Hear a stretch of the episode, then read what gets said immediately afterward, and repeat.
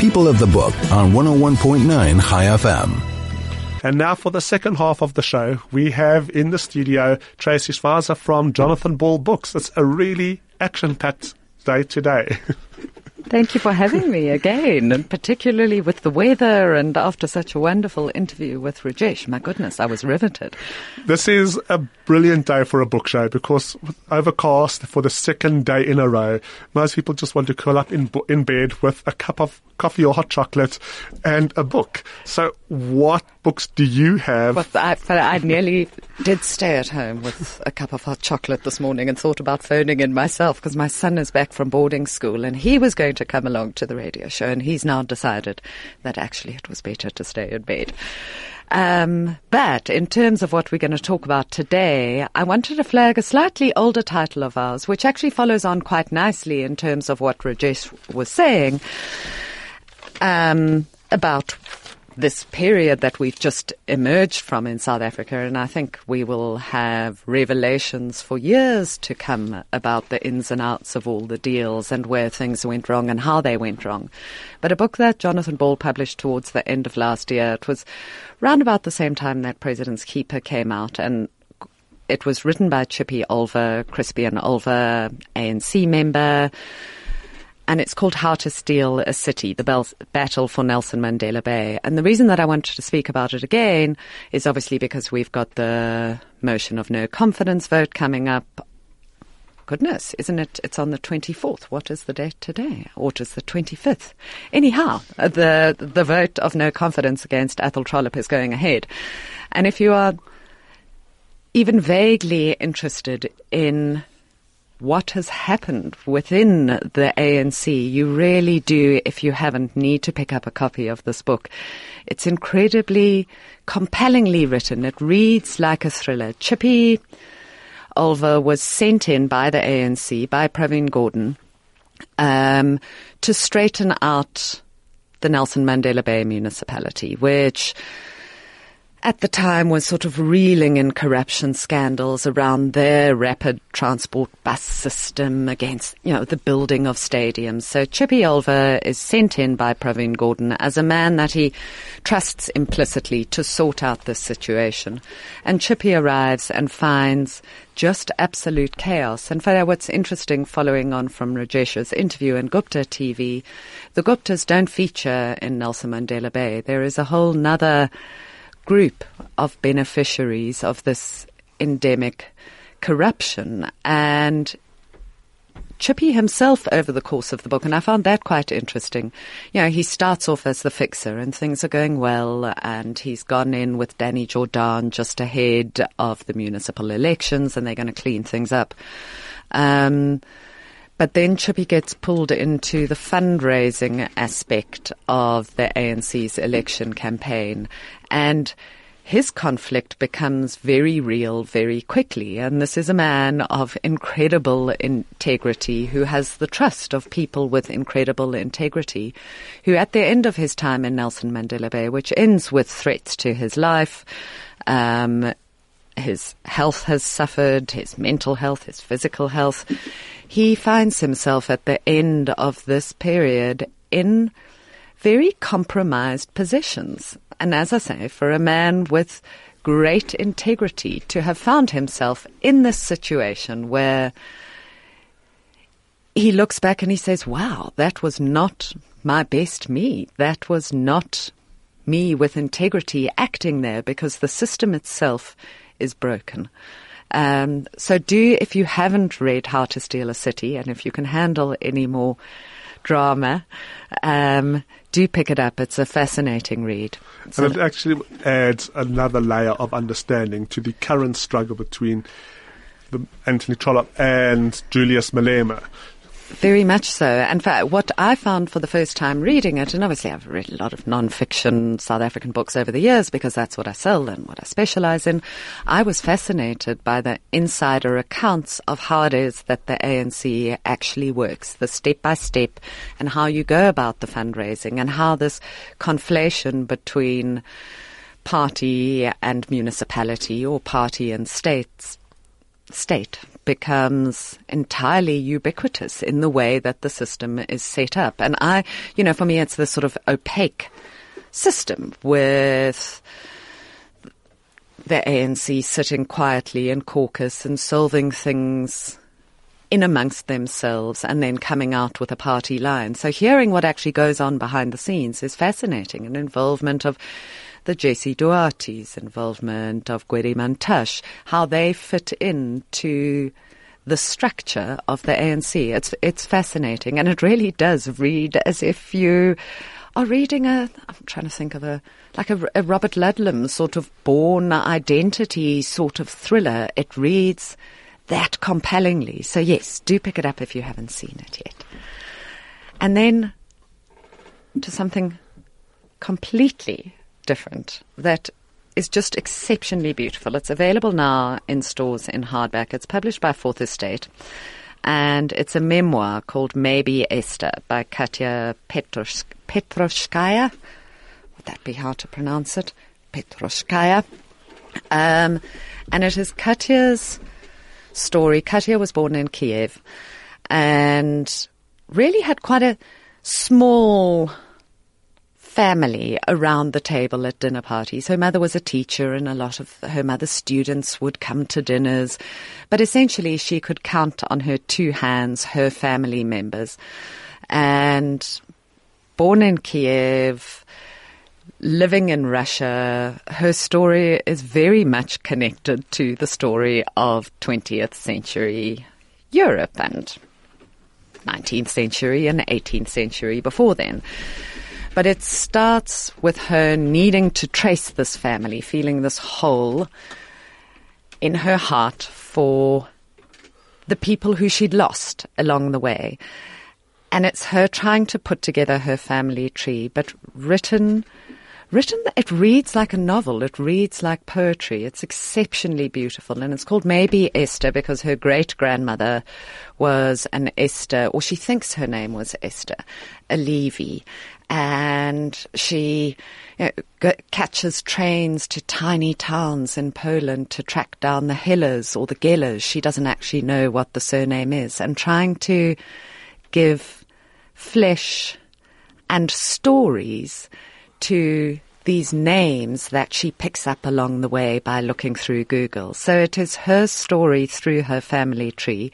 It was translated from the German I think it was published there in 2013. It was a Spiegel bestseller.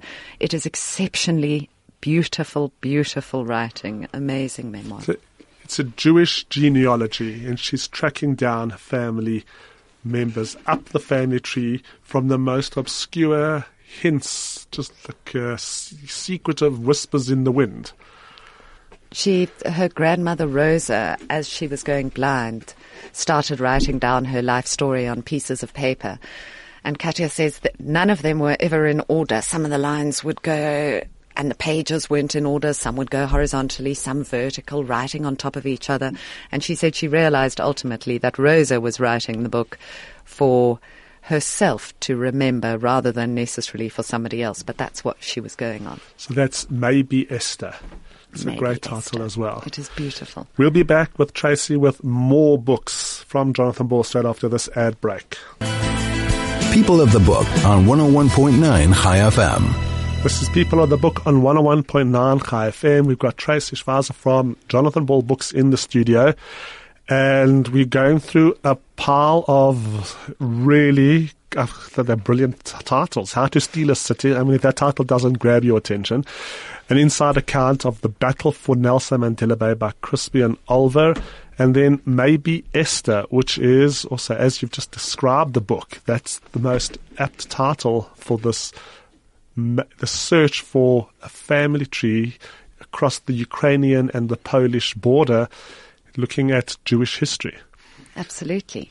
Um, and I'm just going to quickly actually read you just a little paragraph from the back here, just in terms of how beautifully poetic the writing is. Um, as a child, I thought a family tree was something like a Christmas tree, a tree with decorations from old boxes. Some baubles break, fragile as they are. Some angels are ugly and sturdy and remain intact through every move. In any case, a Christmas tree was the only family tree we had, bought new every year, then thrown away a day before my birthday. It's, it's just exceptionally beautiful. It's poetry. That's so maybe that is Esther. maybe Esther. And then again, from the sublime to the ridiculous, I wanted to highlight a new financial guide that we've brought out, written by, I think, probably one of Jonathan Ball's coolest authors. Um, her name is Sam Beckbessinger.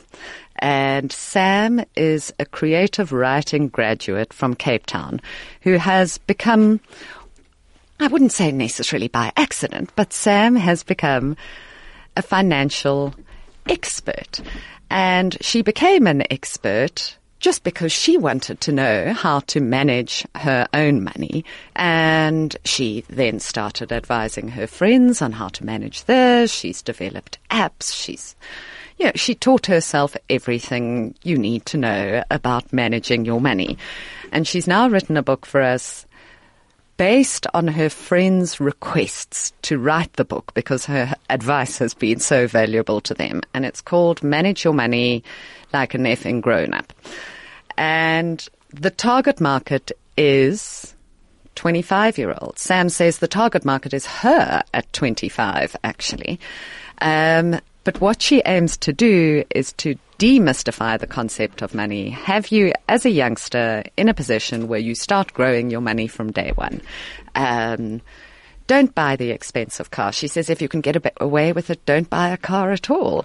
And uh, sort of fascinating looks at the sort of psychology of money in the first chapter as well. And one of the the little snippets this morning that I thought was quite interesting, and it's based on research from an American university. I can't think which one at the moment, but the research states that money kind of buys you happiness, but not really. Up to earning a certain point, you get happier and happier and happier. And for our South African world, she has calculated, she, uh, she puts down exactly how she's calculated. And it's wildly complicated for me as a bookie person. Um, but for a South African, if you are earning 45,000 Rand and above a month, you become no happier the more you earn over and above that 45,000 Rand. So yes, of course, money buys you freedom, but that is our limit. That is as happy as you get with 45,000 Rand a month. But I, I, I have loved reading it because I'm, I'm a full-on head in the sand ostrich when it comes to financial affairs. I take money out of the bond to pay school fees and submit my tax returns late. And I just, I'm head in the sand. Um, about money issues. So I loved it as somebody in my 40s. But I think if you have a youngster in your life who's coming out of university who you know, because we don't talk about financial literacy with children. We don't talk about postponing buying that car, what you could, you know, the reality that regardless of what you're earning, even if you're only earning 10,000 Rand a month, if you save one third of that, you will be a millionaire. And I think 17 years was there, which is not an extraordinary extraordinarily long time. But if you have a youngster in your life who is going out on their own, even before they go to university, looking what they want to study, buy them this book because she also gives advice there and says, you know, in terms of what you want to do as a degree, do you just do a safe, because the safe middle class dream is to go off to university, do a good degree like business science or a law degree, even though you know you're going to hate it, but you're just going to do it and you're going to live for the weekend. How to find the things to do that will enable you to earn the sort of money that allows you that freedom. So that is Sam Beckbessinger's Manage Your Money. She's actually going to be at Exclusive Books Rosebank next Wednesday, um, giving a small workshop. So, and she's also giving a talk at the first Forbes Africa. I think they're calling them. I, I can't remember exactly what they're calling the talks, but if you have a look on our website, you'll be able to see she'll be giving a workshop in Rosebank for Forbes Africa the evening beforehand, and she's great fun. She's just really cool. She's not. She's not a terrifying finance person. She's wonderful. So that is Sam to buy for the young people in your life. And if you, like me, also have a chaotic financial life, it is, it is, it is worth reading. And then the next one that I picked up quite by chance, and I think I might have found it on the shelf when you were last in the Jonathan Ball office, and I thought, oh, I'd like to give this one a try. It's non-fiction published by Bloomsbury called Get Well Soon, written by a man called Nick Duerden, who's a journalist, well respected, written a couple of novels, writes for The Guardian, writes articles for the Sunday Times in the UK, well respected journalist who goes on holiday with his family one year and develops a. T- oh, hang on, no, he'd actually gone, he'd gone on a business trip on his own. And he got this terrible virus where he was really sort of knocked out, like he barely remembers the flight back to the UK. He was just shattered. Um, and post having this illness, he just doesn't get better. Things in his life just don't come right to the point where he's now eventually diagnosed with fibromyalgia. And it details this very, I sort of literary, stick to the rules, very sensible young man's foray into oftentimes alternative health, but just actually being in ill health. Um, he was always, because he was a writer, he was the one who stayed at home with their child and he would take their daughter off to the park and he literally couldn't manage to push the pram to the park two kilometers away and his world became smaller and smaller and smaller. And even though his wife initially is wildly concerned she starts getting frustrated because she's living with the basket case and he's devastated because he doesn't feel like there's anything he can do and this exhaustion just won't let him go. And it's his story over the period of a year trying to come to terms with now being chronically ill and how he tries to get himself out of that. And he does. He does some outlandish things that a Guardian journalist would never thought of doing. You know, he puts those tea bags on his feet to detox and just in desperation for help. So that's Get Well Soon, and it's by Nick Duerden. Now, we'll be back with a few more books. Tracy's got a few more in a pile for all our listeners here on Chai FM straight after this ad break. People of the Book on 101.9 Chai FM. It has become one of the most anticipated events of the year, and this year it could be you taking thousands of rands of groceries home for Pesach, gratis, free, and for nothing. It's the Pick and Pay Hyper Norwood Great Big Exodus Trolley Dash. Here's how it works. Every time you shop at Pick and Pay Hyper Norwood, make sure you write your contact details on the back of the slip. Then pop it into the box at the information kiosk. The name drawn for the trolley dash on Tuesday, the 27th of March, will get 60 seconds to make their way down the Pesach aisle. Whatever you put into the trolley, you take home, courtesy of Pick and Pay Hyper Norwood. That's the lowdown on the 2018 Great Big Exodus Trolley Dash. What are you waiting for? Do it.